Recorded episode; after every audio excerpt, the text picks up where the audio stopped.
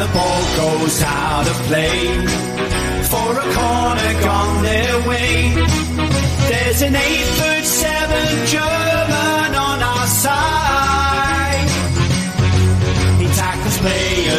with his face, and he has deceptive pace. And the way that he runs, it makes me question my flimsy masculinity. Well, I wish I could be Christoph for a day. When I cook a Christmas dinner, German sausage is the winner, hooray! Oh, well, be Christoph for a day. But let the balls deflect off Christoph. If I was Zimmermann for a while, I would go the extra mile. I wear the tightest pair of pants you've ever seen.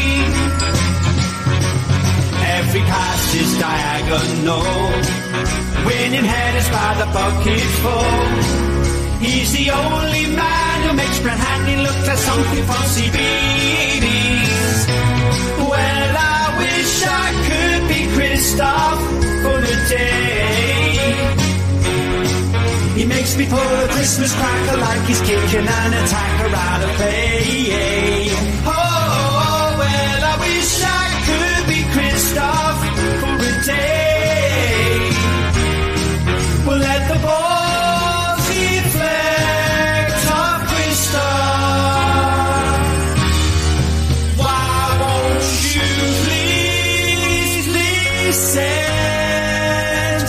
Sun shirt for Christmas?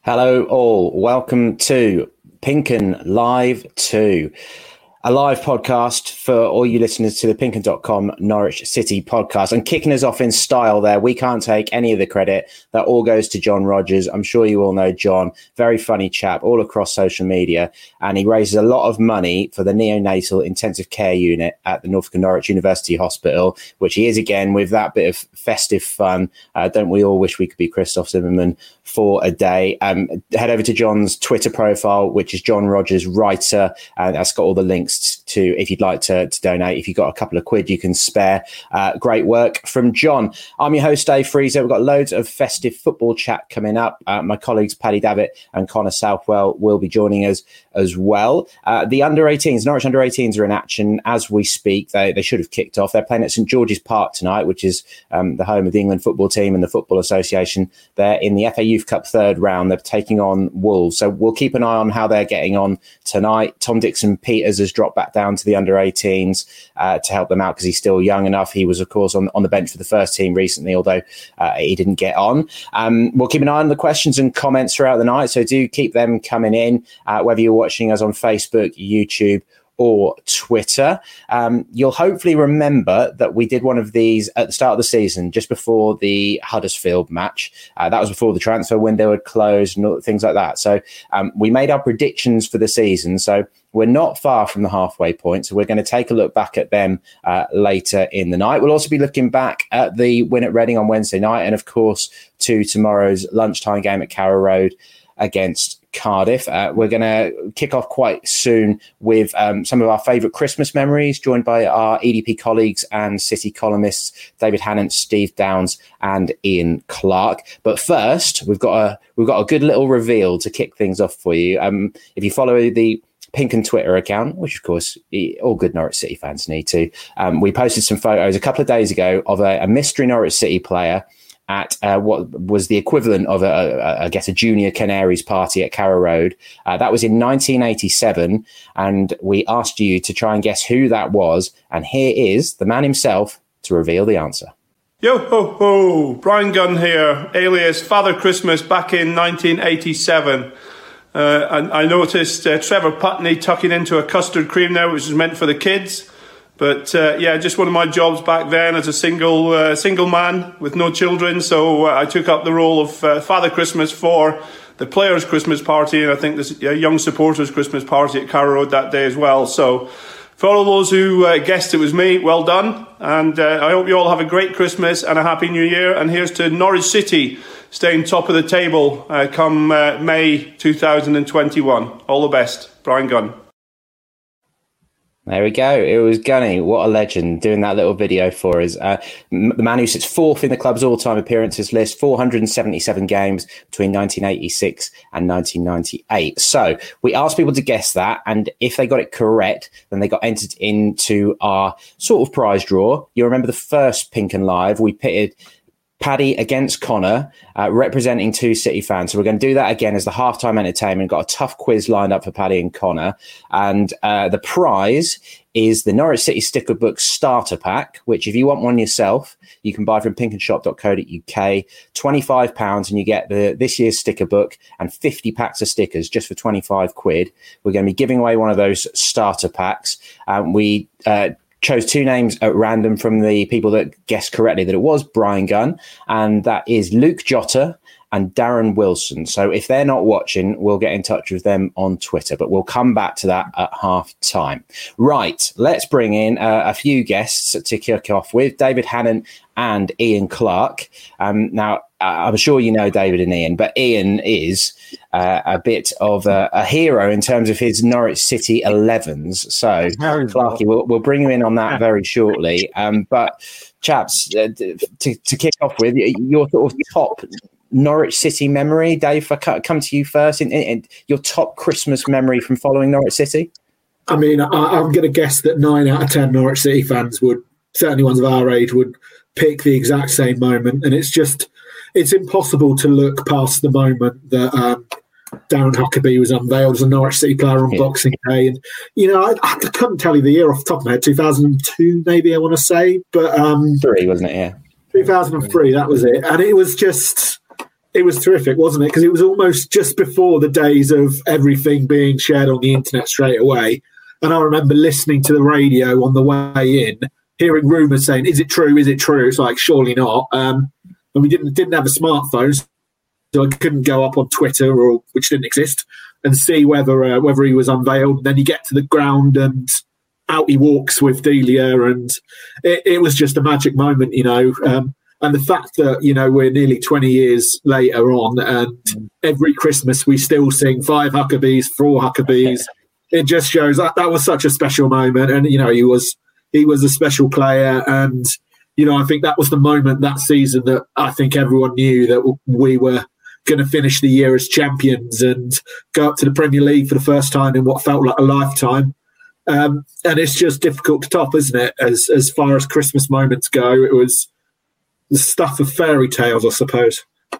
It was. I mean, actually, that that day, speaking of Gunny, that before he was the Norwich City manager, he worked on sort of the commercial side of things, didn't he? And mm. that year, the company that my dad worked for, they always got a box on uh, one of the corporate boxes at Carrow Road on Boxing Day, and so you know you get the tour around Carrow Road and things like that. And, and Gunny was actually looking after us and you know trying to sort of keep us all in, in check really because there was a, a, few beers being had. Uh, but we bumped into Delia on the tour before the game, and of course we were all saying, "Come on, what is Hut's coming back?" And she just winked at us and said, "Watch this." Space. So we kind of got a little bit excited at that point, thinking that we were going to uh, get Huckerby. And then, of course, he, he's rolled out before that Forest game on Boxing Day. But um, that that's the big one. What about for you, Clarky? I mean, the, well, I mean, that, that was memory, which really before I mention what I was going to say, I've got to say I think um, what Norwich City need to do, all the players need to wear one of Dave Hannant's jumpers on every game over the Christmas period during the match. You know, I think this. I Actually, I'm pretty sure I nicked this from my uh, from my my other half. Um, but Clarky, wouldn't you remember when back in the the 50s when um, we actually played on Christmas Day? Well, I just need to remind Dave Hannant that he's working this weekend. So am I. I'm going to be in charge, and he's going to have a really awful weekend. I'm going box popping, aren't I? yeah, I like the We, have got a first kit, a second kit, and a third kit. That needs to be the fourth kit for Christmas. Um, so apart from that, mine's my most um, memorable sort of New Year and Christmas memory is actually from a fan's point of view. Um, we went to we played at Sheffield Wednesday away, and it must have been the late eighties I've been to a party, I was about 17, 18, over at um, North Tuddenham, which is probably about seven, six, seven miles from Dereham. The bus was going to pick me up on Dereham Bypass, one of the old Club Canary ones, at nine o'clock on uh, New Year's Day morning. Um, we'd got a taxi booked from North Tuddenham at one o'clock, thinking that'll be fine, get home, a little bit of sleep. Of. Anyway, to cut a very long story short, my mate misbooked the taxi, so um, it didn't turn up, and um, we couldn't get one, so we had to walk home. I got back to Dereham about um, five o'clock in the morning, and literally as soon as I got to bed, I was up again, all the Norwich gear on. Um, not a particularly pleasant journey to Sheffield Wednesday, but it was a really good game, and we equalised with about two minutes to go, and we were all doing the conga around the lower tier at, um, at Hillsborough. So that was one of those sort of great, you know, away day memories. But um, even that quite doesn't quite top the Hucks moment. No, the same. I nothing tops the the Hucks moment for, for me. But just a few days before uh, Christmas, or just a few days before the Huckerby unveiling, was going top of the league at Portman Road, and I was lucky enough to be there in the away end that day. I literally got a ticket the day before for a mate, uh, Leon McKenzie, the, the, the debut Derby double and everything. And I remember. Uh, everybody walking out of Portman Road saying, uh, well, I'm going to have to paraphrase a bit here, but have we messed your Christmas up? um, which uh, didn't go to, down too well with the locals. Uh, right, I said we keep an eye on the Youth Cup game, and we have a goal update straight away. Norwich have taken the lead in the seventh minute. Uh, apparently, Tom Dickson Peters has set up Tony Springett, who's picked out the far corner accurately. So Norwich under 18s leading their FA Youth Cup game Come on, the boys. at St George's Park, beating Wolves 1 0. Still early doors, though. Right, let's before we come to your Christmas 11, Clarky, which is the thing I'm most looking forward to tonight, because um, this is something of your party trick, your speciality, isn't it? Uh, let's just have a few of the comments that have come in early and, and people mentioning uh, that, that video from John Rogers that we played at the top of the show uh, in aid of the NNN. Stephen Noakes and Kathy Susan Flanagan both say, love it. Uh, Conrad Moore says, impressive German sausage. Um, Joachim Brokeberg, uh, good Yule from Sweden on the Ball City. Rhino Phil, evening all. Stephen Noakes, hello from Virginia, USA. Uh, Craig Brown, love the song. Good work from John Rogers. And uh, I think that's pretty much it. Carsten Balslav, hello Norwich from Carsten and Rasmus. Craig Brown, love the Christmas jumper, Dave. This is as close as I've got to a Christmas jumper, I'm afraid. I, I don't, I don't really have a, have a proper one. Um, He's talking to me.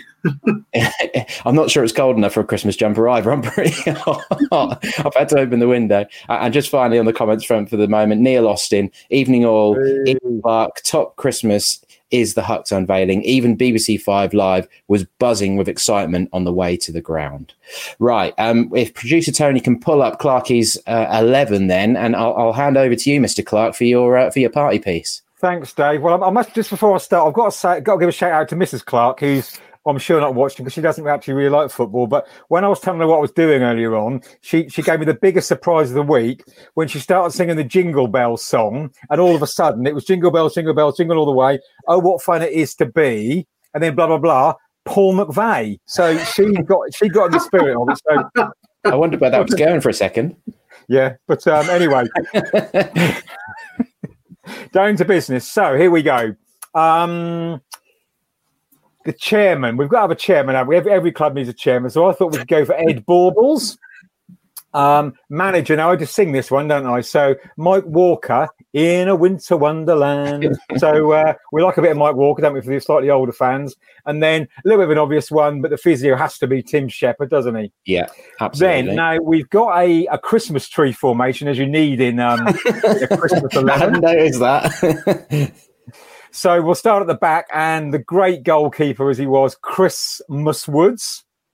Now, I had a little bit of a problem with defence because most of the names that came to mind were actually more attacking players. So I've been a little bit um, selective in a back three here. I'm not quite sure we'd, we'd stop the goals going in. It would be down to Woodsy to stop it. But so from the left, we've got, um, if you like your German um, uh, food at Christmas. We've got Jacob Stollenson. That's good. I like that. uh, had to have a bit of a German twist, didn't we? Even though he's not German. Um, now, um, the older fans will remember Alcock. So we've got to have Sherry Alcock. Uh, I'm nice. not quite sure he played centre half very much, but there we go. And uh, our, our, makeshift right back is once in Royal David Phillips.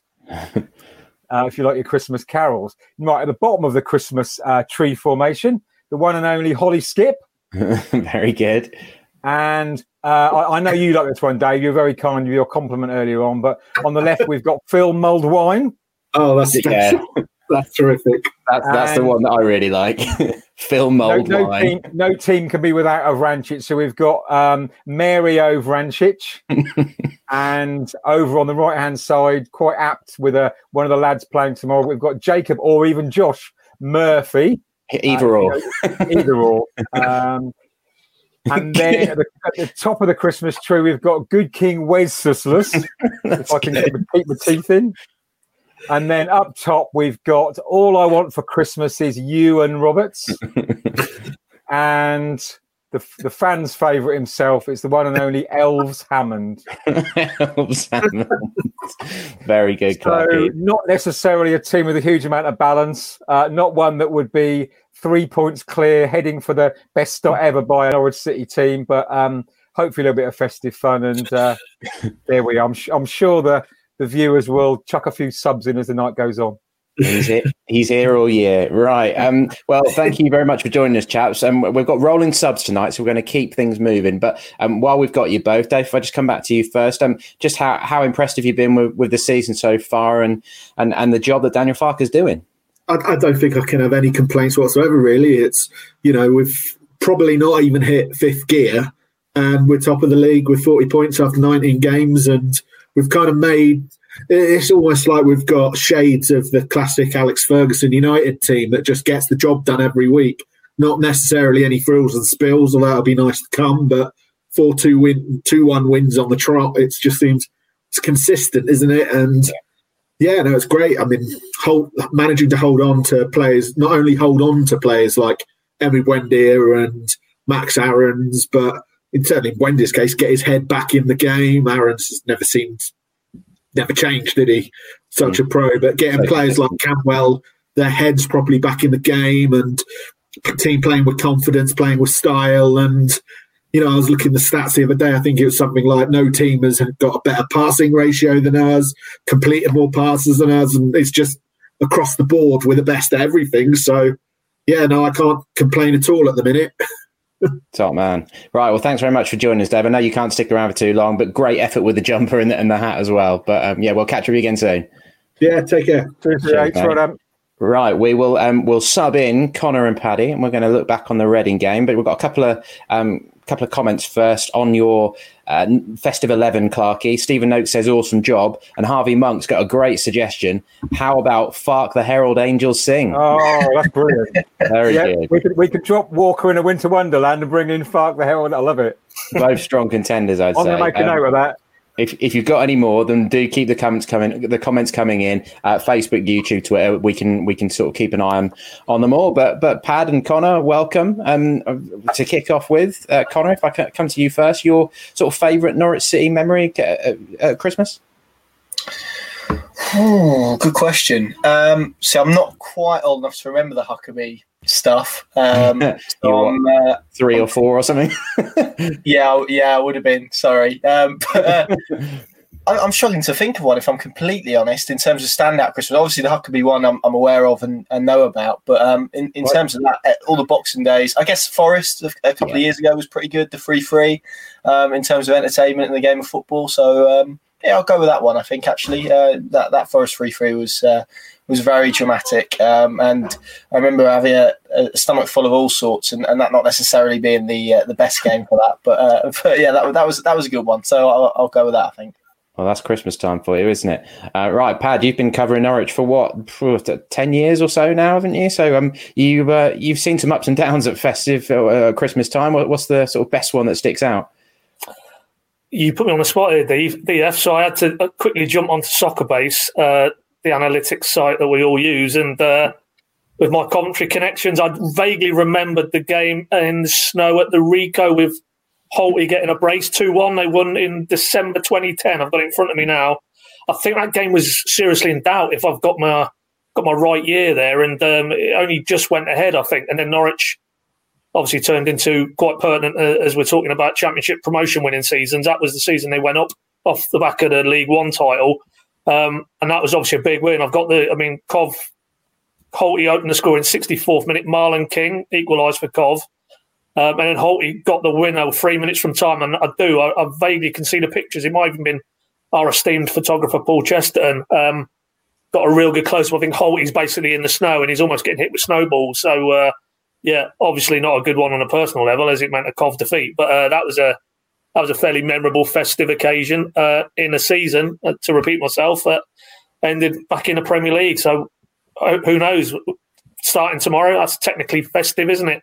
Hopefully, yeah. we get one or, one, one or two more of those moments over the next three or four games going into 2021. And then we'll be looking back in years to come as do you remember the festive game at X, Y, and Z in 2020, uh, which was so memorable because it was on the championship title winning season. So that yeah, that that's probably the only one. I mean, Connor's right. That Forest game would take some beating with Onel's hat trick, but uh, yeah, that was a memorable one, mainly because of the snow. I think.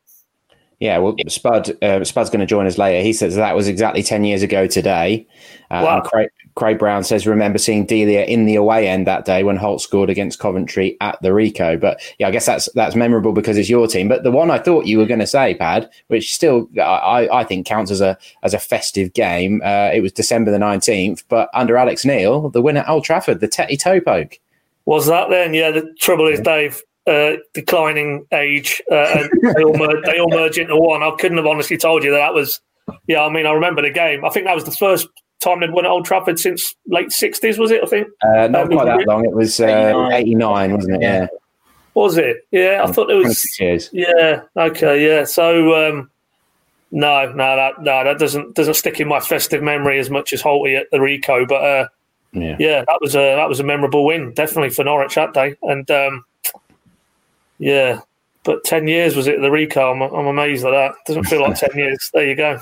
I'll tell you the one that I remember for all the wrong reasons, and I know you were there alongside me as well, Pad, was the nil nil at Burton two days oh, after Boxing Day when, when had to change the whole team because he just felt that they were they were yeah. knackered, and that that was one of the worst games of football I've ever seen. So that's that's all I'm going to say on that one. Um, but um, let's um, get into the football chat then, and let's look back on that win at Reading on Wednesday night because uh, a really good performance, a fourth successive two-one win, three points clear at the top of the table, and and putting a bit of distance between some of the teams just below them as well, like ten points clear um, of Middlesbrough in seventh. Um, Clarky, I'll come to you for your sort of reaction to the game first, but a comment from David McKenzie on YouTube saying, Evening all, am I the only one who thinks that this team this season are playing with German efficiency? Mm. I think that's a really good point. Yeah, absolutely. What did you make of the game, though? For me, it was the control. I mean, uh, you know, there have been some games that have been narrow and tight that we've perhaps had to hang on a little bit. But I just thought we looked we looked really on it, really in control. The the possession was great, and and everyone to me seems comfortable on the ball. Um, there, there isn't the panic, and even at the back, it's being played out, and there's always there's always somebody showing for the ball. So it's not people hiding, and the ball has to go long. Um, the midfield guys are coming in, those on the wings, and those up top are coming to get it. So I think it's that it's that unity and it's that um, that real cohesion that is, is, is what impressed me. And I think the big pitch suited us at, at Reading. We could stretch the game a little bit and, and really use that. But um, it is really looking good. And I thought Wednesday night just really uh, just summed up and uh, and just really microcosm of of how good things are for, for Canaries at the moment. Absolutely. Um, I did want to mention, actually, I hope everyone appreciates the effort I've gone to behind me. That is green and yellow tinsel or green and gold tinsel. That's the closest, closest I could get to it. And I, have stolen um, a small Christmas tree from the hallway, so the girlfriend's not going to be happy when she gets home from uh, from work. But um, Paddy, we were we were at the Madejski. It was. Um, I think we both wrapped up warmer than we actually needed to, didn't we? so it was, um, yeah, ended up not being that cold, but um, an- another night where it just sort of flew by seamlessly, almost, didn't it? They just they just dealt with Reading so well. They did, yeah. Before I come to that, Dave, didn't get the Christmas jumper memo. Apologies for that. Uh, you got the beer. No, no, but I'm just going to say my fest. This is my seven month old son's Christmas stocking. So if any, any few kind viewers want to uh, donate any prizes to that, that saves me going to uh, Poundland on Christmas Eve. How many Coventry gifts are going to be in there then, Paddy? yeah, there might be one or two, mate. Yeah, I'm just trying to get him to kick a ball at the minute. So, uh, yeah, I've already told Stuart Webber we can negotiate a transfer fee, but he said he'll be long gone by the time he gets to be uh, eligible for their academy. I think it's eight years age is the earliest they take him. So, Um, but yeah, any contributions would be greatly appreciated. Anyway, I digress. Reading, yeah, Clarkey hit a nail on the head. For me, it was just as that second half developed, um, and you're thinking, well, particularly when Norwich went ahead, Teemu Pukki's penalty, you know, it's going to be a batten down the hatches job. I know they were missing one or two strikers, uh, Meite and uh, João, I think. Um, so, but you know, hey, yeah, deal with it given Norwich's uh, injuries. But uh, you just still thought Norwich were going to be in for a bit of a maybe a, a Alamo job, and it, it just didn't materialise. Bar two or three corners in stoppage time. Michael McGovern's tipped over that free kick. I'm sure people have seen the highlights. Beyond that, it was just total domination and pretty much exclusively played in uh, in the Reading half and just the game management. Um, that's as good as I've seen them this season, and, and it really bodes well that you know with players coming back. We obviously had Cantwell and Dowell the other night. Uh, Hugill's in the mix now. Hopefully, it won't be too long. Tim Krul, uh, Rupp, um, Mumba, Hernandez, Sam Byram, who we haven't seen at all. And you just think, well, I think Dave Hannant said earlier, you know, they've not hit their top gears. What can they do, given they've already banked that amount of points and the gap to third, the gap to seventh? What can they do if there's no complacency creeps in, which I wouldn't think there would be under Farke's watch? But they start to get these players back. Hopefully, they don't get too many more longer term injuries. Certainly, no key players. I mean, heaven forbid if Teemu Pukki uh, did anything that required he was out for a, for a period of time. Um, you just think given all of that, and they still haven't hit top gear, and they've still got so much more in the tank, they really could pull away now through this festive period if they can maintain their foot firmly to the floor. And uh, for me, that was the first 45 this season where I thought, yeah, these players now now understand it, they now know what they have to do, and and they were just so far better. Then let's not forget a Reading team who were leading the way early on. I think they had seven wins in eight. Then they had a dip, but they only lost one in the next six going into Wednesday night's game and they couldn't really lay a glove on Norwich in the second half. And that's a team who have had a really good start to the season. So you, you try and, particularly in our line of work, not to get too carried away, but you just you're looking at what they're doing. You see the resource still to come back in, and you just know they're going to get better. And the only thing on the horizon I'm a bit concerned about, and we might get into this a bit later on, is January and the window and the speculation and possible interest in Emi Buendia, Max Aarons, Todd Cantwell. That is the only thing that concerns me slightly. That if a bid came in, it was too good to turn down for for one of those. How that destabilizes it, but you know that's for the future. Uh, in the here and now, they're doing everything they need to do and, and more. Really, it's been phenomenal effort, really, given the hangover potentially from Premier League relegation, given the abbreviated nature of the pre-season and the relentless nature of the championship this season. Every three days, go again, go again. Yeah. So you know, if you were, if you were grading them, I know we're not quite at halfway, but if you were grading them, to me, it's it's a, it's probably an A at the minute because um, all things considered, they've done remarkably. I think.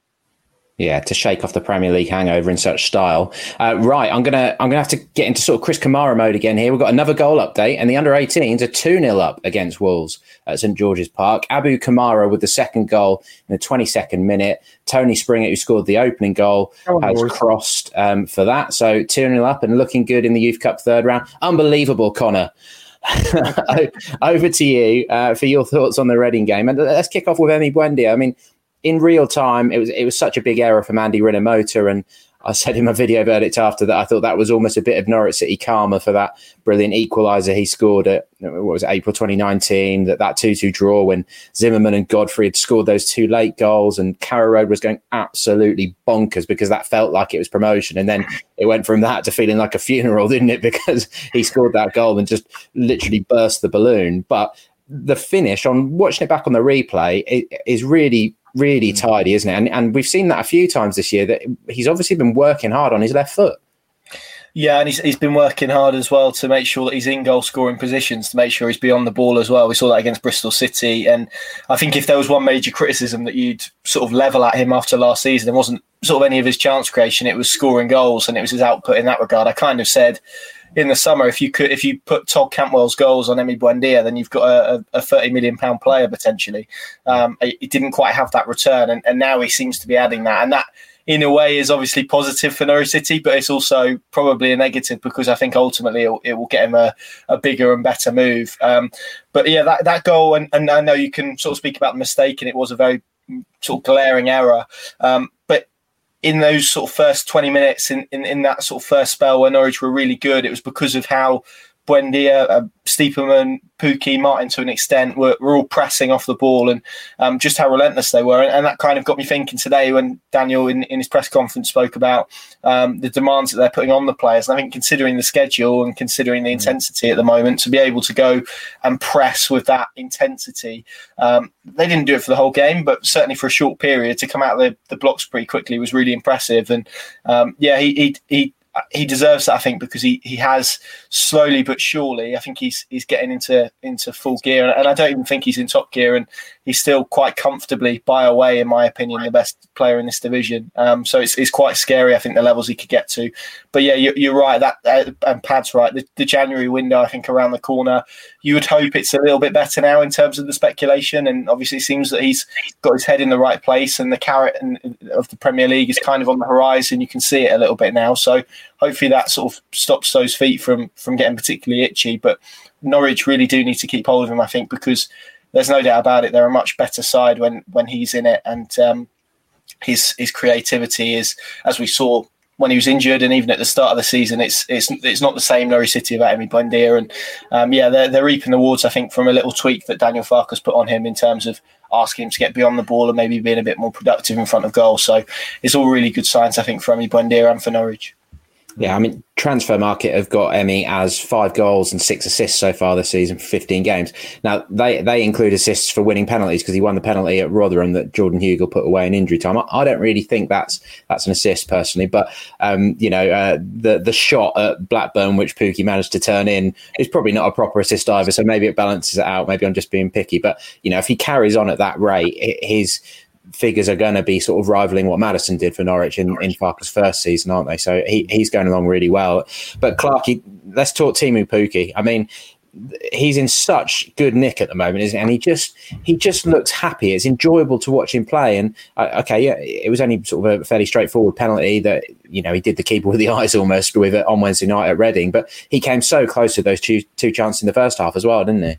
They, they were amazing, weren't they? And, and the, the, the way that he sort of adapted himself and moved himself to get those shots in, you know, they were great efforts, both of them, weren't they? You know, he's such a all round player. You know, he's quick, he thinks well, and obviously he thrives on a confident team. And when the team's, do, I think when the team's doing well, Pukki's doing better. And maybe when they were struggling, he was struggling a little bit. But um, he, he he does look back back to his absolute best. I had no doubt the penalty was going to go in. Um, particularly as I saw it on Twitter before I saw it on iFollow, and I knew they'd score before we actually.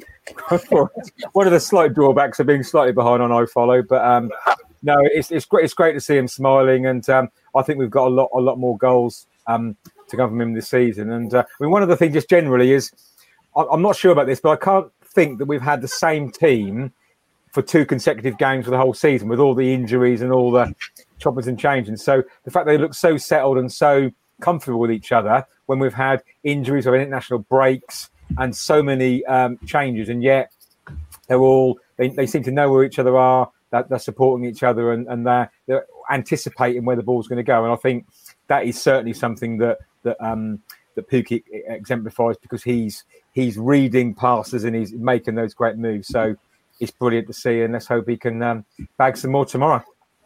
Yeah, it's great to watch. His, his his movement is just so good, particularly at this level. He's he's he's too good for some defenders. It's, it's really enjoyable to watch him. Right, goal alert. This is working quite well, isn't it? Uh, unfortunately, this isn't Norwich though. Wolves have pulled a goal back at St George's Park, so it's two one to Norwich now. Thirty third minute, uh, a player called Marquis has apparently smacked a free kick into the right of the goal, according to uh, the club's academy update. So that one, That's what that's what Norwich do. You can't have two 0 or one 0 It's got to be oh, two one. You can't do it in in a boring way, can you? I mean, I, have seen some cracking youth cup games over the years. I think when they got into the quarterfinals with um, the team that had um, Cantwell and Lewis and Godfrey and Aston Oxborough, uh, they eventually lost to Man City that year. Um, there was a 5 4 against Middlesbrough when Louis Ramsey scored a banger and Todd Campbell basically turned the game. And yeah, youth cup games can really can be really good because it really means something to those guys. Just look at Josh Martin, you know, barely a year ago scoring a hat trick, a brilliant hat trick against Newcastle in the third round of the Youth Cup, and then a couple of months later he's on the bench in the in the FA Cup at Burnley, and and now look at me, you know, he's properly in the first team mix, scored his first goal, and, and getting experience. So it, it's weird, you know, as much as sort of under eighteen league games tend to be overlooked a bit, the Youth Cup means a lot to those lads.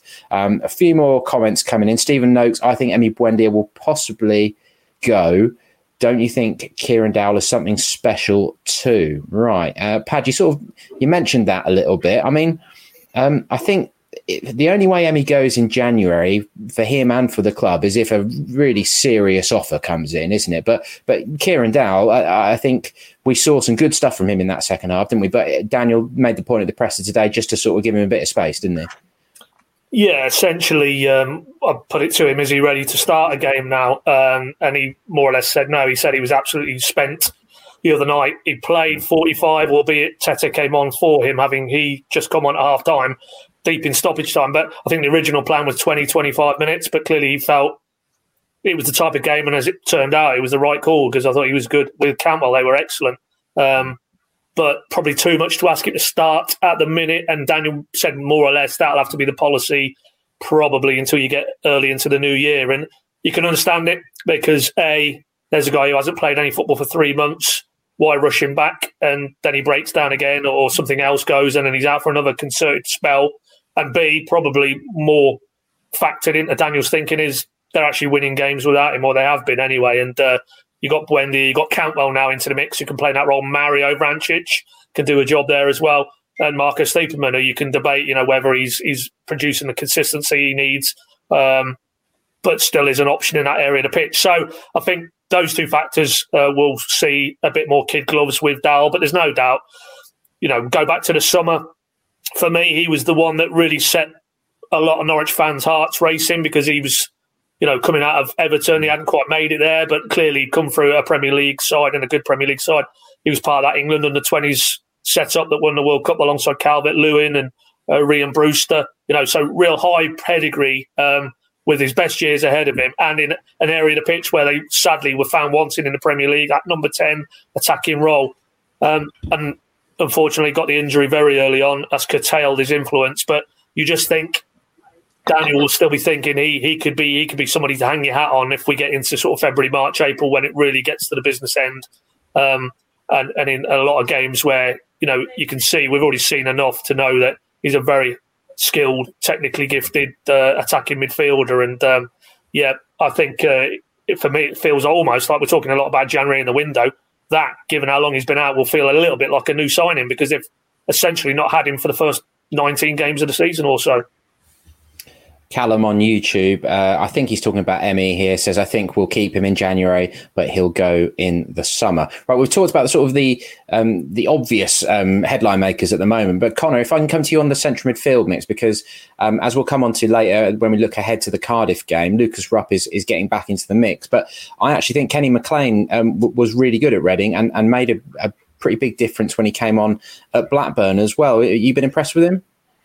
Yeah, yeah, I have. I think he's he's solid, isn't he? He's solid. Um, he's got experience. He's he's vocal position. He's he's pretty good, and he's um, he's pretty good in terms of supporting the defensive actions and uh, and also the attack as well. So he's a, he's a bit of an all rounder. I don't think he's necessarily as defined as maybe a Mario Vrancic or an Alex Tettey. I think he sits somewhere between the two, but that doesn't mean that he's he's any less important. Um, I, I think it's kind of particularly less so at the moment because of the injuries, but when they're all available, it's kind of horses for courses, isn't it? And you can kind of pick a, a two that suits the um, that suits the game. I mean, you look, look at Blackburn. That was a, a, game I think that required Alex Tettey and Ollie Skipp.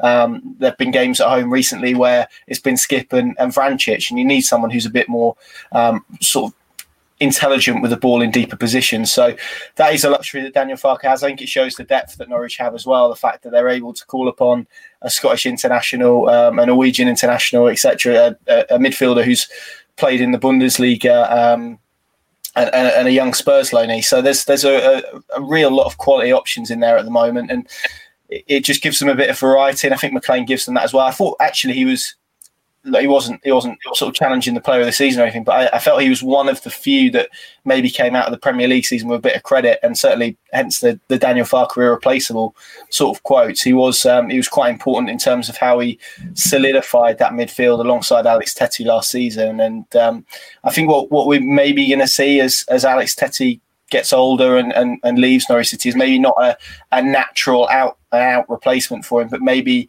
his roles getting absorbed by two players a bit more and, and, and that becoming almost like a shared duty. And if so, then I can see a situation where Kenny McLean plays a, a really pivotal role in that. I don't necessarily think he'll get the football that maybe he feels he wants, which again might be a problem a bit further down the line simply because of Norwich's options and, and the quality of options as well. But look at this level, he's he's a, he's a quality operator and, and, and someone Norwich City can rely on. Good lad in the dressing room. Um, he's got a good sense of humour on him as well, which I think is, is important for the dressing room. And um, uh, and yeah, a really good option for Daniel Farke to have. And, and and as you said there, there's absolutely no doubt that in the games that he's he's featured in in the last couple, he's he's certainly made an impact. Yeah, good sense of humour on him, particularly when he's got a bottle of Mad Dog 2020 in his hand. uh, the mayor. Yeah, let's have a little toast to the mayor, shall we? The mayor. but um, I think with him and Skipp, they, they were certainly for an away, a tough away game, two of them that we've seen in the last week. If you're going to have, say, an attacking midfield three of eventually, maybe Buendia, Dowell, and Cantwell, which could be pretty terrifying behind Pukki for most championship teams if they're fit and firing, that could be really good. Those two um, I suppose you could say Tettey um, um, at some points, but I think it, McLean and Skipp would give you a pretty solid base to build from there. At home, you know, if Rook can get back to the form that he was showing before he was injured, then then him and Skipp had a really nice balance.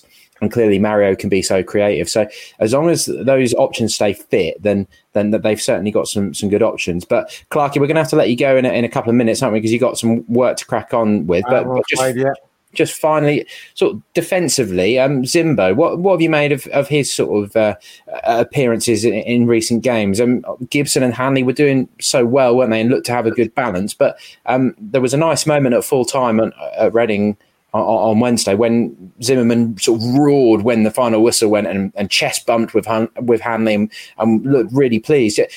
Do you think he's playing well enough to be thinking about keeping Gibson out of the team yet, or has he still got to find a, sort of another gear? Um, John John Rogers is doing his best to make me love Zimmermann more than I actually do. Uh, it's not possible. we, we all we all love Zimbo. Um, if they're all fit, it's Hanley and Gibson for me, and and if Gibson would be my first one on the sheet of those three. Um, but you know, we are we, have talked about all the you know the different areas where we've got so much depth, and to have to have three really decent um, you know centre halves like those like those three is something we should be really grateful for. Um, Zimmermann to me ne- never lets you down. He's there's sometimes there's one or two things a bit lacking in him. I, I can't always quite put my finger on what it is, but um, but I just think Gibson and Hanley to me have got the best partnership, and I think partnerships, you know, going back over the years, whether it be Stringer and Forbes, whether it be um, Malky and Flem, I think if you've got two players that really know each other and really work together, I think that's key. And to me, Hanley and Gibson are those two. But um, Zim, Zimbo, while he's in there, we know what he's going to do. He's not going to let us down. And the strength, and maybe tomorrow um, against Cardiff, we know what Cardiff are going to do. They are they are going to bombard it, particularly with um, McGovern, and I think they'll really target that. So you know what Zimbo can offer in the in the air, I think will be crucial. And um, he's top man, and we're lucky to have him.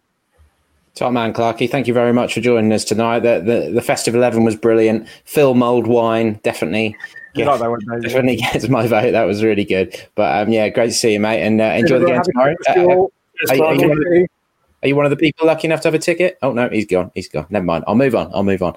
Um, a couple more comments. Col- uh, Callum on YouTube. Um, also can't forget McLean's salmon jump v Man City too. Right, that was a that was a great goal, wasn't it? The near post to open and scoring that day. Uh, and Pat, I'll come back to you with this one back in on the midfield mix. Joachim Broberg makes the point about Jacob Sorensen. When Quintilla, Quintilla is fit, Sorensen and Skipp could make a really good partnership. It shows that Daniel has got some decent options in that central area, doesn't it? Yeah, not half. Yeah, and we won't won't even mention it. Even I'm about to mention him, a certain uh, German midfielder who's completely persona non grata. Uh, well, two if you include Tim, Tom Trybull's. Uh, an embarrassment of riches, and probably could say that. Certainly at championship level, but ultimately, what all this is designed to do is yes, try and come back at the first attempt, but then get into the Premier League again and be far more competitive and ideally manage to stay up and build from there. And that's where you have to filter now when you're looking at these players. Yes, it's in the here and now is can they uh, be effective enough either individually or collectively, as Clarky was talking about the centre backs just then, um, to pick up enough points in the championship to get to where they need to go. But ultimately, I'm more looking at the longer term and assuming that they do maintain this trajectory, then it's next season in the Premier League. And, you know, we won't know because lads like Sorensen haven't been tested at that level. But certainly he was one they brought in with a view to the future, certainly not as a left back.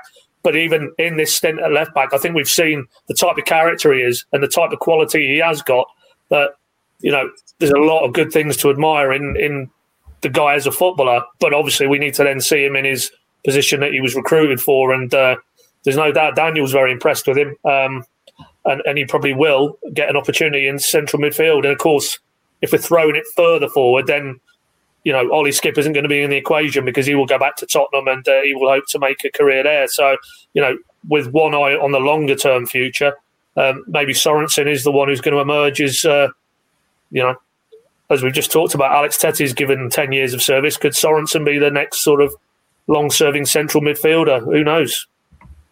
Yeah, I'm, I'm really looking forward to seeing what Sorensen um, can do in the middle. Uh, Callum again on YouTube says I spotted Mo Leitner mugs on offer in the club shop today, two pound fifty for a stocking filler. Well, you know I, have heard plenty uh, of people say that he's a he's a good looking chap, so maybe they wouldn't mind that little uh, that little stocking filler. But um, back, we've got another goal alert. It's three one to the under 18s. They've uh, taken a, a, a, two goal advantage again, and it's a repeat of the second goal pretty much by the sounds of it. Tony Springett crossing for Abu Kamara 44th minute, just before half time. So the Norwich under 18s winning 3 1 at St George's Park. Um, and I've just noticed that Wolves have got a live stream going as well on their YouTube channel. So uh, the final whistle, uh, no, sorry, the halftime whistle just about to go. Sam Blair in goal for Norwich. He's the captain tonight as well. I'm um, just about to take a kick. So, um, right, I think um, that'll do for our review of the Reading game. And we will move in to our very own halftime, which I know Paddy and Connor cannot wait for.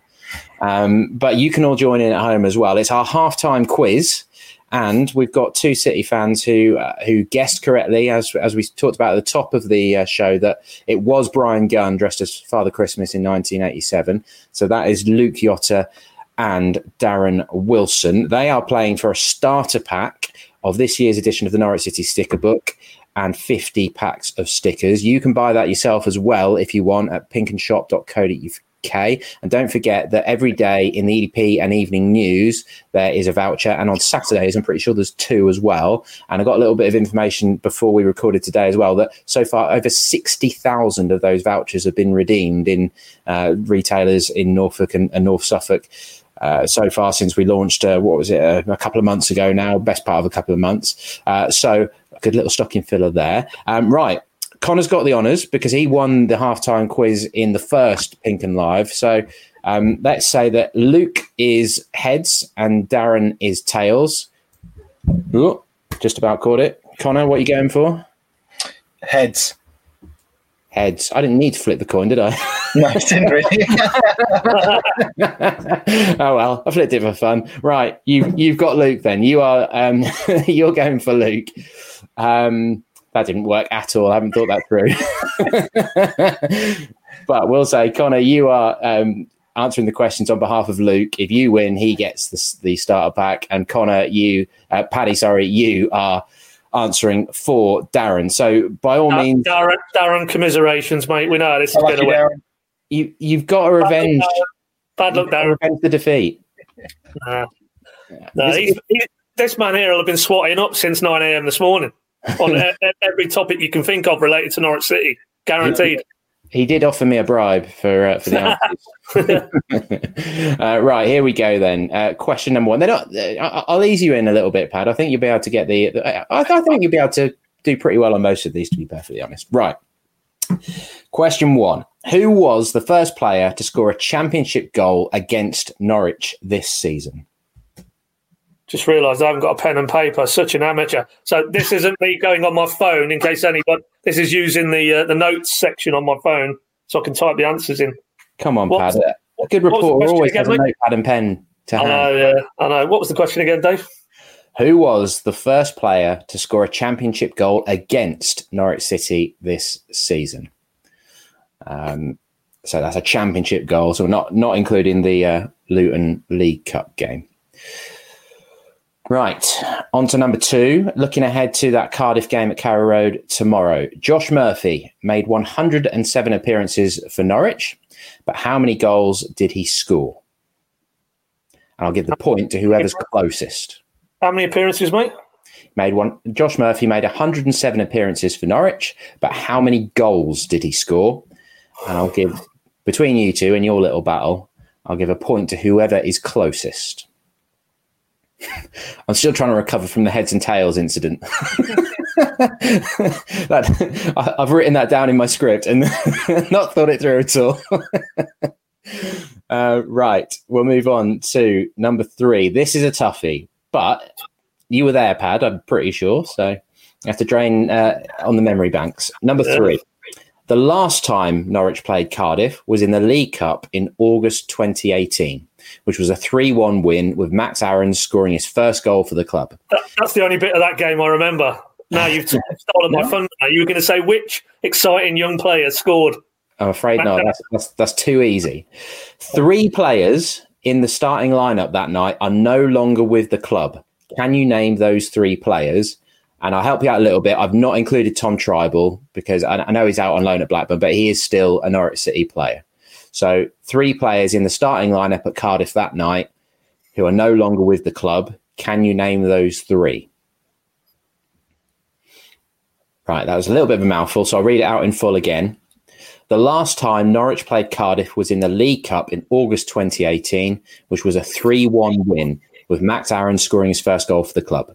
Three players in the starting lineup that night are no longer with the club. Can you name those three, not including Tom Trybull? And again, with you two, with your personal battle, uh, a point goes to whoever gets the most of those three. Uh, let me just check on the under 18s. Yeah, that's half time now. It's in George's Park. So the under 18s leading Wolves 3 1 in the third round of the FA Youth Cup. So fingers crossed that will continue to go well in the second half. And even more fingers crossed, they get a home tie in the fourth round. Right. Question number four 11 different players have scored for City in the Championship so far this season. Can you name them all? A point for whoever gets the most. 11 different players have scored for City in the Championship so far this season. Can you name them all? And again, I'll give a point to whoever can get the most of those 11 players. I mean, I think you're probably going to get two or three of them pretty easily. Um, but 11 players so far. Um, it would have been 12 if you included Kieran Dowell at Luton, but I haven't. Just sticking sticking to the league. And finally, a little bit of a toughie to finish with. Uh, question five, keeping it on sort of theme for the moment. Michael McGovern. This one is on. Michael McGovern played for four clubs in Scotland prior to joining Norwich in 2016. Can you name those four? Now, I will add that's not including Celtic or Dundee United, as he was with them, but he didn't play any games for either of them. So, Michael McGovern played for four clubs in Scotland prior to joining Norwich. Can you name those four clubs? And Celtic and Dundee United are not among those four. He was on the books of Celtic but never played, and he, he went to Dundee United as well but didn't play for them. And again, with you boys, I'll give a point to whoever gets the most of those four. And I've got a tie break if we need it. Uh, We won't, do you reckon, Pat? Am I going to need we won't, we won't, mate. We won't, mate. Right. You think things are looking good for Luke then? Yeah, I'd put my money on Luke.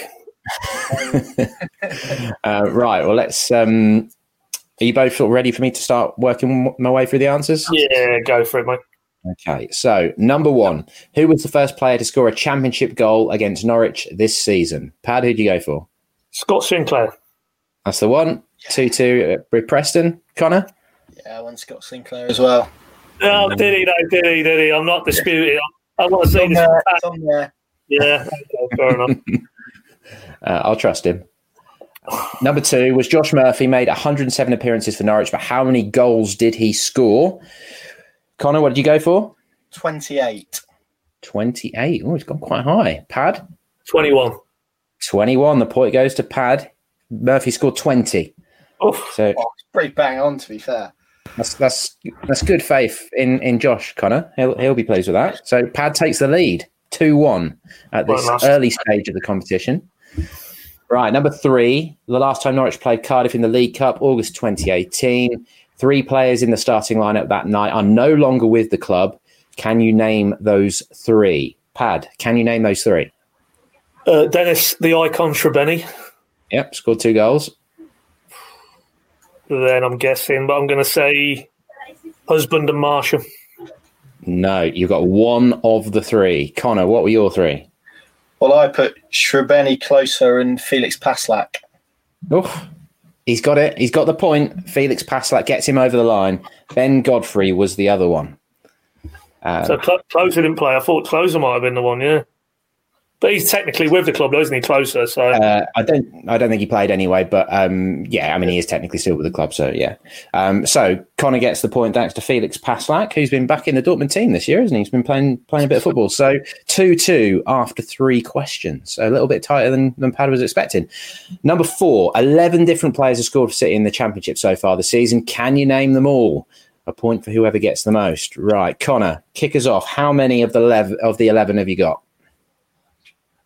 I've got nine, I think. Nine. Right. Rattle them off. Teemu Pukki, Yeah. uh, Placheta, Yep. Adam Idah, Yep. Marco Stiepermann, Yep. Max Aarons, Yep. Josh Martin, Yep. Jordan Hugill, Yep. Emi Buendia, Mhm. Jacob Sorensen, and then I sort of ran out of time. That's the one. So I think the two that you haven't named there are Vrancic and Martin. Uh, I got Josh Martin. Yeah, I got Josh Martin. Vrancic I didn't get. Poeta scored. Poeta scored, doesn't he? Yeah, you Yeah. said right. Oh, sorry, it's Vrancic and McLean. McLean's the other one that? Yeah, You didn't McLean at uh, Brentford. Yeah. Yeah, I Well, forgot about that. that one. In fairness, got the deflected one at Brentford. Pad, how many did you get? Did you bet a nine? No, I had nine, mate. You had nine as well. Yeah. what are the chances of that? You've got a It's, tie. it's, it's here, it's here, mate. It's here, it's here. Can, can you see it now? He's got on there. Look. Hugill, into- I'll read them out. Hugill, Aarons, Pukki, Emi, Steepy, Josh, Poeta, Vrancic, and McKenny McLean. Okay, right. Well, that sends us into the final question nicely then. Poised at 3 3. Who, whoever gets closest to Michael McGovern's c- clubs in Scotland has got this one, or if you draw, we're going to a tiebreaker. Right. Michael McGovern played for four clubs in Scotland prior to joining Norwich in 2016. Can you name those four? Paddy, I will come to you first. Hamilton, Yeah. Falkirk. Yeah. Then we're in guest territory. St Mirren, No. I'll let you have one more guess. Alloa. Alloa, no. Right, so you got Falkirk and Hamilton. Did you do any better than that, Connor? Well, I think I've got three. Uh, so I got Hamilton and Falkirk, which Paddy said, and then Ross County stuck out as well. He's got it. An injury time winner from Connor, Ross County. St Johnstone were the other club, although I think he only played one game from when he was young. So uh, St Johnstone, Ross County, Falkirk, and Hamilton are the four clubs that Michael McGovern played. So well done, Connor. Well done, Um, well done, Connor. Well done. I'm just happy not to have embarrassed myself, to be brutally honest. well done, Connor. And Stephen, Thanks, Pad. Sorry, Darren. Sorry, pal. Stephen Notes says, uh, I'm biting my nails. So he enjoyed the grammar. I'll tell you what, as I've got it done, shall we do the tiebreaker just to see who would have won? Uh, right. Uh, this, is, this is a tough one. It's obviously who can get closest. Daniel Farke has taken charge of 166 games at Norwich. How many of those have been wins? So take your best guess and we'll see who came closest. 166 games. How many of those have been wins? Right. Connor, I'll come to you first as the winner. 89. Big, big. That would be a high win percentage. Pad, I was going to say low 80s, 83. 83. Well, Pad gets it, but you've both been quite optimistic. Uh, 67 wins of 166 games. um, I, I, guess the Premier League may have ever so slightly dragged the dragged yeah. the win rate down. But um, good work, Connor. He retains his title, wins that by four points to three. Uh, which means that Luke Jota, who we'll, we'll get in touch with in case he's not watching tonight, uh, he tweeted us, uh, guessed correctly that it was Bryan Gunn who was the mystery Norwich City player dressed as Father Christmas. And now he's going to be getting himself a sticker book and 50 sticker packs. Uh, I can't promise that we'll get that to you in time for Christmas, I'm afraid, as it's the 18th of December and a Friday, but um, we'll try to get it to you as soon as we can. So, congratulations to Luke. And uh, Connor doesn't drink, but um, I'm sure I'm sure you can send him something nice in the soft, uh, soft for me. But yeah. Uh, there you go. Congratulations, Luke, and uh, I hope he's the brother of Diego, Diego, who's done well for Liverpool this season. That'd be uh, that'd be a, that'd be a story he could probably afford his own sticker packs if that was the case. uh, right, let's get back underway. Uh, I don't think the under 18s have restarted yet at St George's Park. No, but we are going to have a look back at our predictions. For, so, from the first Pink Un Live, which is on the eve of the new season, before we went up to Huddersfield for that opening game, uh, when Adam Idah, of course, scored the, the late winner to get the season off to a nice start and the first win since whatever it was, February and things like that. So let's have a look back. And Pad, uh, your prediction was second and for Kieran Dowell to be player of the season. Now, I also went for Dowell for player of the season. Um, I was a little bit more pessimistic and went for fourth, but um, given the injury sort of taken Dowell away from you, you're pretty happy with that as a prediction? Yeah, well, one of them, yeah, yeah. I think the yeah Dowell's probably out of the running now, unless he has an unbelievable second half the season. But uh, yeah, seconds, I'm liking that. Given how tight it is at the top, you know, neck and neck, you could say with Reading, uh, sorry, with Reading, with Bournemouth.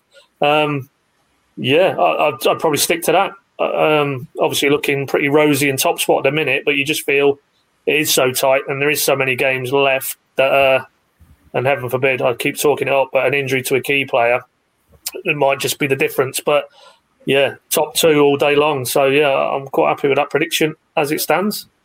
Happy job. Right. Well, Clarkey went with Kieran Dowell as well. So all three of us sort of scuppered by injury. And Clarkey also said second place. So he was going well. We also had Chris Lakey and Mark Armstrong with us that night. Chris went for fifth and Jordan Hugill to be player of the season. So that probably not looking likely unless he has a heck of a second half of the season. Uh, Mark Armstrong, our deputy sports editor, he also went for second place and uh, Teemu Pukki to be player of the season. So that's not a, not a bad shout. But I, I think Connor, you've uh, you've won this one as well. I mean, we, we don't know the exact results yet, but you went for first, and Oliver Skipp to be player of the season. I, would say you're, you're on for both of those as things stand. Well, when this is superior football knowledge, you say, I got, the, got the crystal ball out, looked, and, and up, uh, up popped Ollie Skipp, and I just thought, there you go, he's, he's going to be a decent loan signing. Um, I actually like Mark, so I think Mark is, is probably um, on, on cue for quite decent as well. Second in Teemu Pukki, so that's looking pretty rosy as well. But um, yeah, I'll, I'll, take that. I think I think at the moment Ollie Skipp's probably in the top three of player this season, so um, that's probably better than I hoped. I remember thinking first at the time was sort of wildly optimistic. So um, I'm glad for Norwich City's sake that that's that's a lot closer to, to my prediction than, than maybe Chris Lakey's, for example. So I will I'll, I'll take that, and, and let's hope that's the case come May.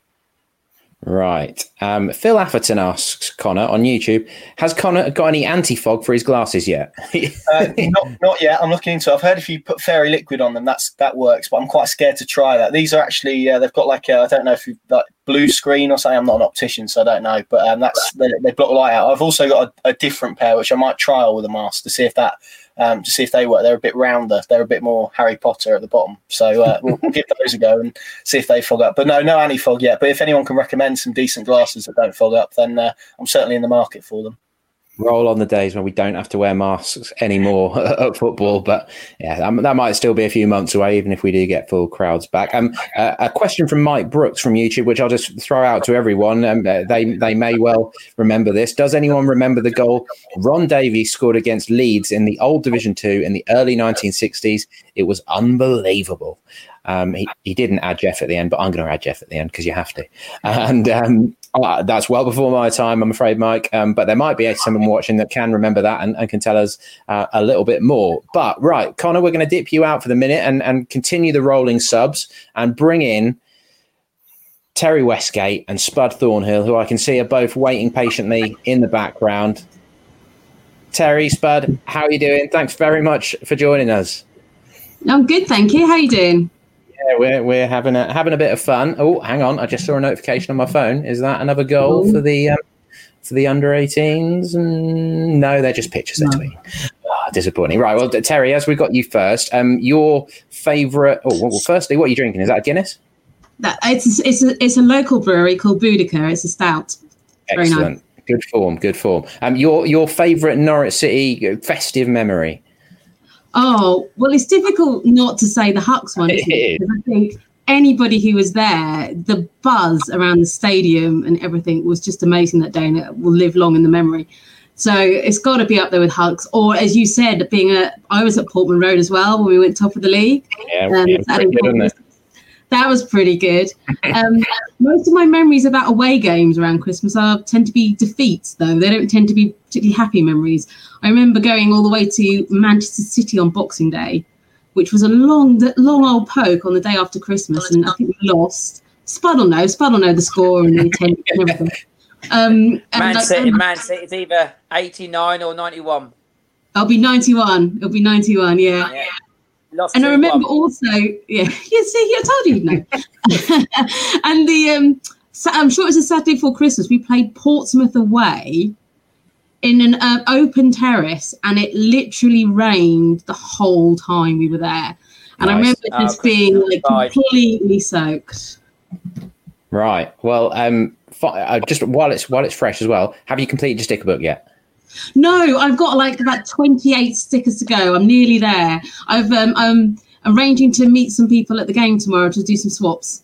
Excellent, excellent. Um, uh, make make sure you wash your hands and stuff. Oh yeah, I'm bringing sanitizer. I'm going to have my mask on all the time. I know all the rules. I'm going to be socially distanced. We're throwing stickers at each other. It'll be fine. that was the one little warning we had to put in the sticker book this year because it sort of the whole pandemic stuff evolved as it all as we started planning it all and and things like that. But um, yeah, and I think once you get down to your final ten, it does explain in the book, doesn't it, that you can uh, there's a, an email and a, and a number you can ring, and uh, Archant will help you out with your final ten. So, um, Spud, what about you? Uh, Have you and Little Miss Spud finished your book yet? Oh, we're down to the final 14 now. Ooh, getting close. So, uh, yeah, so we're getting there. So, yeah, that's been brilliant. Been good fun. And uh, she has been enjoying it, but I think she's just been enjoying ripping the packets open. That's about it, really. right, let's tap into your uh, Norwich City memory banks then, which are exhaustive. Uh, which uh, which one really stands out for you? Uh, you know, as, as we said, Hucks is, is such a big one, but some some your favourite Norwich memories. Oh well, yeah. I think my, my favourite always would be the same as everyone else's, but I'll I'll stick some um, odd ones. Um, I can remember '86, Christmas '86. We beat Nottingham Forest um, two one on Boxing Day, and uh, during the game, uh, Brian Clough got upset with the old locals because when we scored our two goals, and they um, hit on the top of the old uh, dugout, so he then got an Okay, argument yeah. with the fans behind her on um, in the city stand, and the police had to get involved. And I can still remember that as clear as anything. I was only what would have been at the time, eleven at the time, and uh, yeah, the police got involved, and some fans got uh, I don't know if they got ejected or anything, but yeah, entertaining Brian Clough. And the next day we played Manchester United, and we won one 0 So uh, uh, Kevin Drinkell had, I didn't go to the Man United game, but I can remember watching it on grandstand, man, my nan and granddad's. Um, Claire has anything as before, like uh, all the old social media or anything, but watching the score coming up that Kevin Drinkell scored in the 80th minute, and I remember that clear as anything. But I will tell you a funny story. Only a few years ago, when we talked about Man United, um, we won there with um, Cameron Jerome and, and Taze Topoke. I remember the morning of the game, one of my friends, Phil Gray, he did actually say that Norwich going to win today, and I said, "That ain't going to happen. He ain't going to win today." And so I, and I just, just didn't see anything. I said, if Norwich City win, um, I run around Carrow Road in a mankini on Christmas Day. So that Did you? soon went round. Uh, soon went round um, uh, with everyone saying that, yep, if Norwich City win, and I'm still confident that, that ain't going to happen. So I thought, yeah, I'll stick to that, and you can guess the rest, can't you? Well, Oh, luckily I did have a mankini, and I went out for a few Christmas drinks on Christmas Eve. I got back and uh, I said to Mrs. Spud about um, about my bet. How about me running around in my Christmas pants? And she just laughed at me and said, "Yeah, okay then." I thought, "Are you being serious?" And I'd had a few drinks, and um, we went down Carrow Road. And as that struck midnight, I ran Carrow Road in just my pants and a Norwich City hat. well, well, there we go. As the Radio Norfolk boys like to say with you, that's a classic bit of Spud and Ori. um, wow. I wasn't expecting it to go in that direction. Um, didn't didn't good old Roy Waller have to go naked around Norwich when when they won promotion or, or something like that? Um, I can't remember. I guess that would have been the the uh, pre, uh, maybe the playoffs or, or, or 2004, and, and I seem to remember that it did actually happen. Does anyone remember that?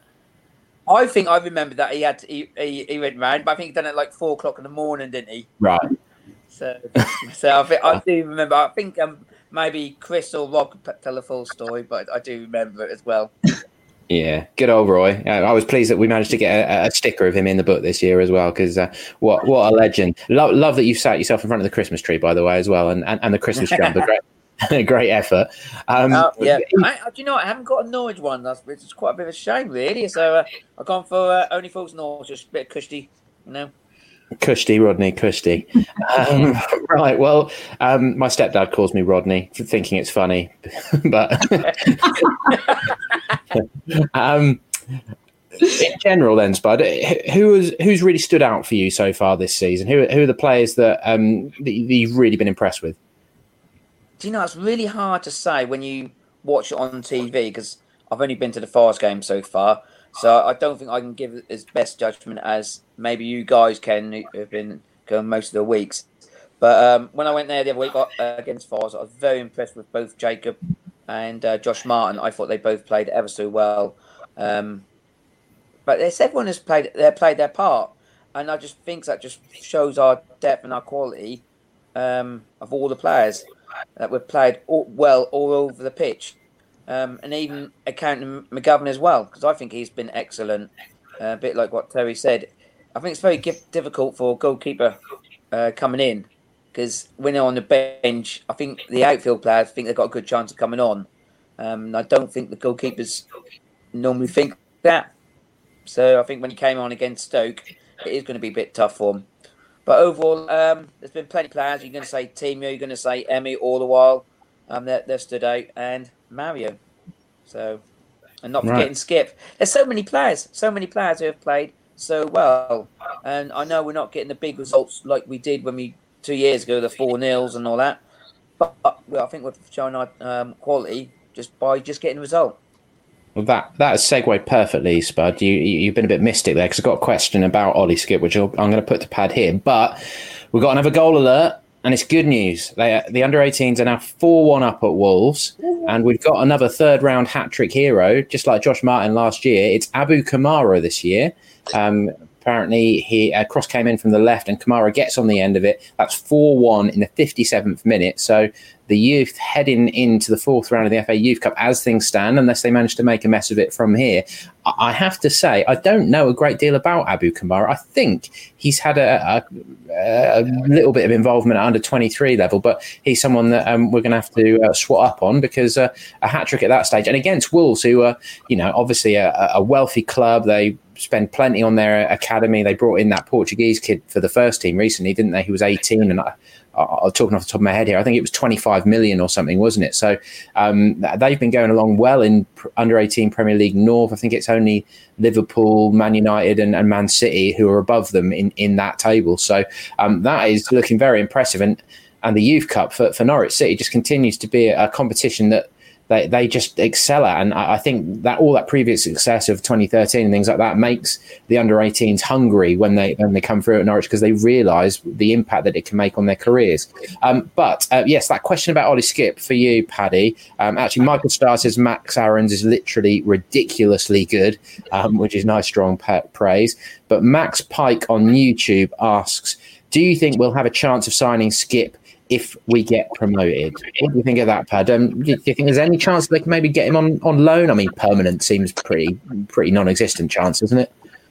Yeah, exactly that. Uh, no chance permanent um, because he's so highly thought of at Tottenham. And talking of academies, they have they have tried to bring players through. You know, Winks is the is the most recent example. If I was to stop and think, you know, there are examples of Tottenham's academy working pretty successfully, and he is very much seen as another one who can come through that pipeline. So, longer term, no, sadly. Um, but yeah, without a shadow of doubt, you know, if you're painting a scenario where Norwich are in the Premier League next season, is he going to go back and be that close to Tottenham's starting 11 in the Premier League, given what they're doing under Jose this season? They, are having a right good go at winning the thing. So, um, possibly, possibly, why wouldn't he want to come back? Because he'd be guaranteed to play regular football. And probably, if you're looking at it from the Tottenham perspective, next season, Ollie Skipp probably needs to be playing in the Premier League because it's all about building blocks to eventually being a genuine first team option for Tottenham's.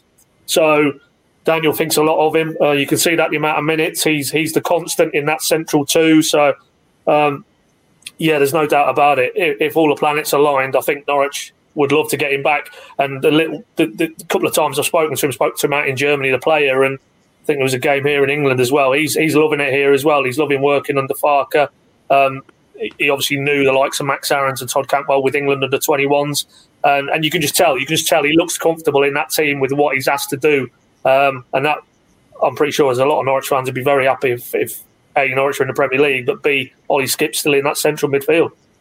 Yeah, he's he's just so steady and consistent. And um, when you speak to him as well, um, I, I, spoke to him via Zoom. I think you actually got to speak to him sort of face to face, socially distanced, didn't you? But he's he's very down to earth, uh, down to earth, isn't he? And uh, and considered and um, the one thing I would say with him as well is that I think he only turned 20 in September. So he's got so much time on his side. And to, to get into the Tottenham team, you know, you think that they at the moment are hopefully challenging for the for the Premier League title. So it's going to be a big ask for him to get into the Tottenham team without any Premier League experience. So that would be a bit of a dream, wouldn't it? If Norwich could get promoted and, and keep Ollie Skipp. But um, we'll see. Plenty plenty of water to uh, to flow under the bridge um, between now and then, isn't it? Um, I just realised as well we've got a um, we've got a championship game up and running as well, haven't we? Let me just check the score of that, which is Preston Bristol City. One 0 Preston, Preston.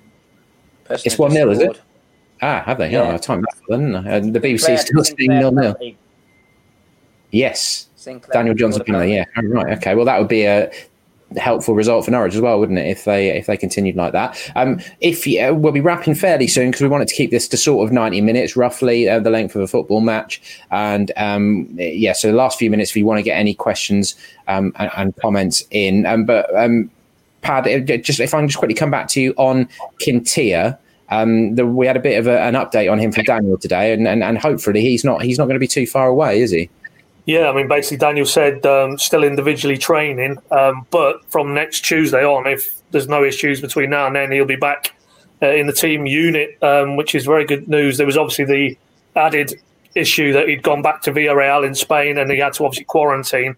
So clearly, reading between the lines, that that's going to uh, run its course. And so, in, in, in theory, that after this game, he should be available or in the mix anyway for Watford. But I don't know what the guys think, but I think Jacob Sorensen would probably have a, a, very fair argument to retain his place because I, I, think he's been very consistent given he's a makeshift left back. But of course, you know, you might argue what we saw from Quintilla, he does offer a, a bit more of an attacking dimension. And, um, you know, th- there's one there's one absolute cast iron guarantee that Norwich will be looking to bring in a left back in, in January because I don't think you could rely on A, Quintilla's fitness for the rest of the season and B, probably Jacob Sorensen to play from here to the end of the season at left back. So good news in the short term with with Xavi, yeah, no doubt about it. But maybe uh, Norwich are probably going to look to try and add in that area of the squad in January. I think. Yeah, um, Terry, if I come to you that on that left back situation, then um, Jacob Sorensen's done pretty well. But what do you want to see happen in January? Is it just as straightforward as you'd like to see Sam McCallum back? Yeah, I think a lot of people would actually, don't they? He's done really well. Um, uh, people kept asking, "Can he? Can we call him back earlier?" Because you know he, he's such a good prospect. He's doing really well, and it's he's in a position where we actually really need somebody at the moment. I mean, Jacob's done brilliantly. I think uh, sometimes you forget that's not his natural position because he's just come in and within a couple of matches he looks so completely at home and so completely comfortable. And then you kind of have to remind yourself, oh yeah, he's not actually a left back; he's just filling in. But again, it just shows what talent there is in the squad that we can, with all those injuries, we had all those people who were out. We managed to find somebody who doesn't even play in that role, and he's come in and he's made it his own. but uh, I agree, he's not a long term prospect. We need somebody. Um, we need somebody who can play in that role full time. Okay. Michael Starr says, I live in Bristol and the locals are very, very angry with them. Yeah, they, they appointed from within, didn't they? Dean Holden replaced Lee Johnson. And um, yeah, I thought they should have gone for Chris Hughton at the time, personally, but they missed him. Um, Colin Penny, uh, so pleased that Michael McGovern has done so well after he had to wait for so long for his chance, but he just had to be the only player in the new Canaries annual to have his first name spelled incorrectly. How does he catch a break? Oh dear, that's that's a, an unfortunate one. But um, after the after Ken Foggogate of the uh, first stick book, I uh, I'm in a glass house and will not throw stones. um, well, Spud, just just finally, and then we'll, we'll wave goodbye to, to you and Terry.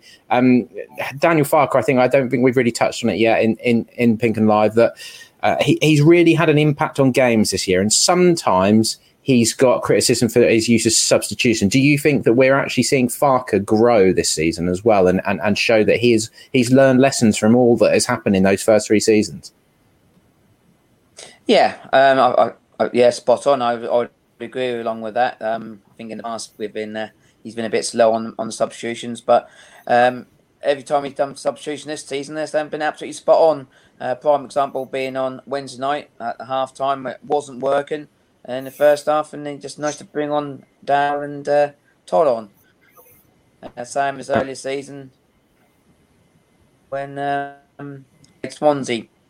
Um, With Josh Martin and Mumba and, and proved a, um, a changing point. Yeah, well, I think I think Spud's Wi-Fi's given up the ghost, unfortunately. But t- Terry and, and Spud, um, thank you so much for joining us. Have a great Christmas, and uh, yeah, fingers crossed um, we can get you involved on the pod again at some time soon. Cheers, Terry. Cool, no problem. Thank you. Right, um, let's bring Connor back in. But um, first, we're going to bring you a, a, little bit of a clip from Daniel Farke from today's press conference, where he was asked about the uh, the January transfer window. I was uh, I was asked about this question since uh, since Emi arrived here in uh, England, or at least after after his first appearance, or so more than 24 months.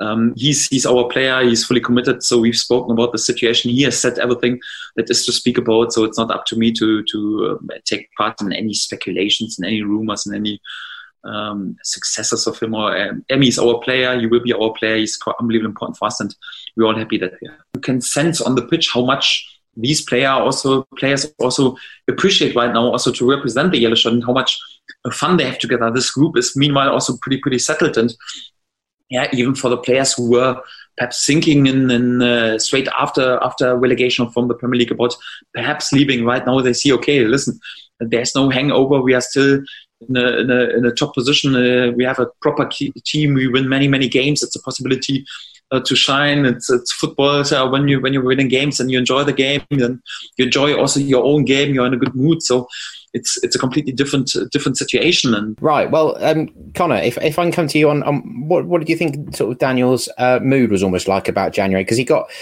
well, he literally got sick and tired of talking about transfers and, and all the fuss that there was around the, the summer transfer window and that it would you know went beyond the um, start of the season and things like that. Do you feel like he sort of braced for it almost, and that the fact that the Premier League is potentially, very much potentially, no one's getting carried away, are they, on the horizon, just allows him to be a little bit more relaxed about it? Yeah, I think so. I used the word settled today, and, and you hope that's the case throughout January. But um, I think we've already seen today four or five links concerning Norwich City. It kind of felt like the day that January kick-started today, and, and, and the speculation has sort of um, gone up a gear. And I think that will we'll obviously get more of that as we head into January, um, particularly around sort of the, the three that Norwich fans are dreading losing in terms of Todd Cantwell, Emi Buendia, and, and, and Max Aaron. I think it's inevitable. But hopefully the experience, particularly with with with Cantwell and Wendy of the summer, and uh, and that will, will have taught them maybe a little bit of a lesson. As as he said today, there's been really no hangover. They're in a good position. If Norwich can maintain their position at the top of the table heading into January, then they've got a really strong negotiating position with these players. Because if, as was the case with Fulham, the or, or with uh, with Cantwell in the summer, the, the only sort of inquiry is, is from Fulham, then um, realistically, Norwich can look at it and, and, and say to, to Todd, well, that's a, a, team that Norwich could be swapping divisions with in, in a few months. So I think now that there's a that you can see promotion on the horizon, they can see a, a, viable route back into the Premier League. It will focus minds a little bit, unless we're obviously in, in, in a realm where we're, we're seeing Real Madrid, which after Barcelona in the, in the summer, I wouldn't totally discount there now. Um, but but if it's a club of that stature and that size with that finance, then ultimately the situation shifts a little bit. And as will always be the case with Norwich, they will listen to to offers that are reasonable and that they deem um, acceptable. That's always been the case. That will always be the case under the, the current model. Um, but it it has the potential to be a difficult month, as it was a difficult couple of uh, couple of weeks in at the start of the season. But you would hope, with the position they're in, with the lessons that have been learnt from from this time um, a, a, few months ago, that it will have focused minds and, and it will have just settled down a little bit. January doesn't tend to be a window where you see really really big moves happen. It tends to be clubs kind of clamoring for a striker and um, maybe the the loans and whatnot are, are, a bit more prominent in, in this window. So you would hope it would be a bit more settled, but obviously with agents as active as they are nowadays and with the talent that Norwich City have in their ranks, um, I, I, expect it to quite to be another loud window. I think we're, we're probably going to end up linking probably half the Premier League to Emi Buendia and Max Aaron. So I'm kind of bracing myself for that. But if Norwich can emerge with with all three of those players still at the club, I think regardless of what they do in terms of incomings, fans will look at that and say that's a very successful window.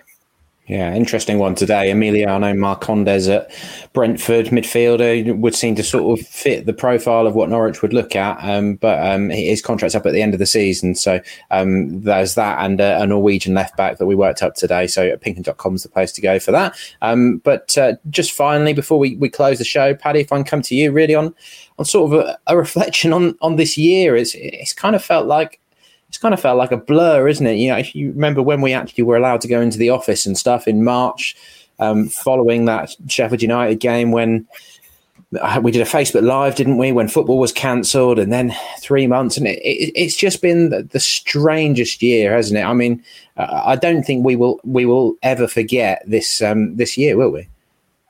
Uh, absolutely not, mate. No, and uh, you know, it puts things in perspective, really. But um, in terms of the football dimension at least. But you know, it's uh, and who knows how long it'll be before we get back to whatever the new normal looks like. But you know, there's bigger things to worry about than football, clearly. But uh, you know, for me, that one of the one of the most uplifting moments of this year, which has been horrendous, was was the Preston game actually, um, which was the first pilot when think there was a thousand in that day, uh, early September at Carrow Road, and and just just the vibe around you know Carrow Road that day, outside the ground, inside the ground, the roars that greeted the players when they emerged, and you know I think it brought home to me, um, and obviously we're there fortunately in a professional capacity, but it just brought home that what a football and more importantly what Norwich City means to so many people, um, and maybe that